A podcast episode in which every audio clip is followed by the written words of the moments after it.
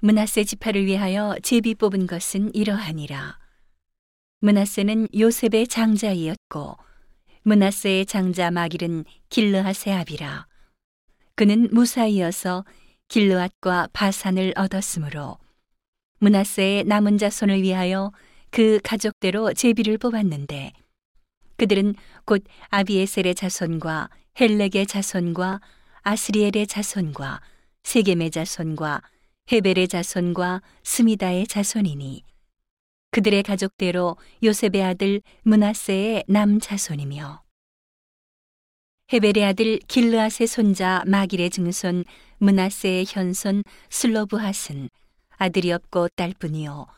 그 딸들의 이름은 말라와 노아와 호글라와 밀가와 디르사라.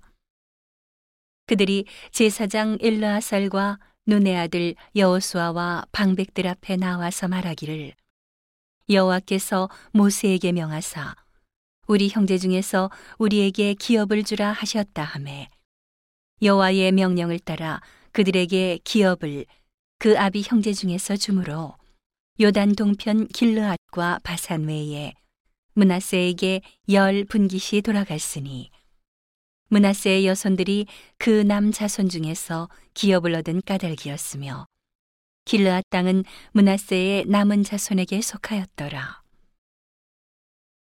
문하세의 경계는 아셀에서부터 세겜 앞 믹무닷에 미치고 우편으로 가서 엔다프와 거민의 땅에 이르나니 다프와 땅은 문하세에게 속하였으되 문하세의 경계에 있는 다프와 읍은 에브라임 자손에게 속하였으며 또 경계가 가나 시내로 내려가서 그 시내 남편에 이르나니 문하세의 성읍 중에 이 성읍들은 에브라임에게 속하였으며 문하세의 경계는 그 시내 북편이요 그 끝은 바다며. 그 남편은 에브라임에 속하였고 북편은 문하세에 속하였고 바다가 그 경계가 되었으며 그들의 땅의 북은 아셀에 미쳤고 동은 이사갈에 미쳤으며 이사갈과 아셀에도 문하세의 소유가 있으니 곧 베스안과 그 향리와 이블루함과 그 향리와 돌의 거민과 그 향리요.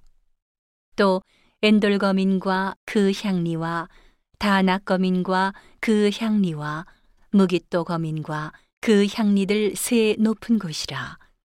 그러나 문하세 자손이 그 성읍들의 거민을 쫓아내지 못함에 가나안 사람이 결심하고 그 땅에 거하였더니 이스라엘 자손이 강성한 후에야 가나안 사람에게 사역을 시켰고 다 쫓아내지 아니하였더라.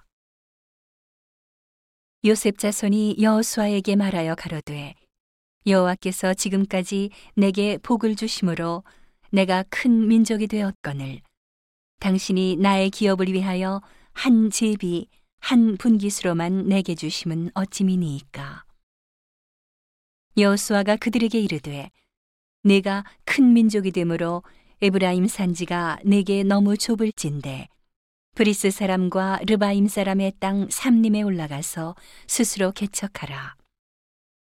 요셉 자손이 가로되 그 산지는 우리에게 넉넉지도 못하고 골짜기 땅에 거하는 가나안 사람에게는 베스안과 그 향리에 거하는 자든지 이스라엘 골짜기에 거하는 자든지 다 철병거가 있나이다. 여호수아가 다시 요셉의 족속 곧 에브라임과 문하세에게 일러 가로되 너는 큰 민족이요 큰 권능이 있은즉 한 분깃만 가질 것이 아니라 그 산지도 내 것이 되리니 비록 삼림이라도 내가 개척하라. 그 끝까지 내 것이 되리라. 가나안 사람이 비록 철병거를 가졌고 강할지라도 내가 능히 그를 쫓아내리라.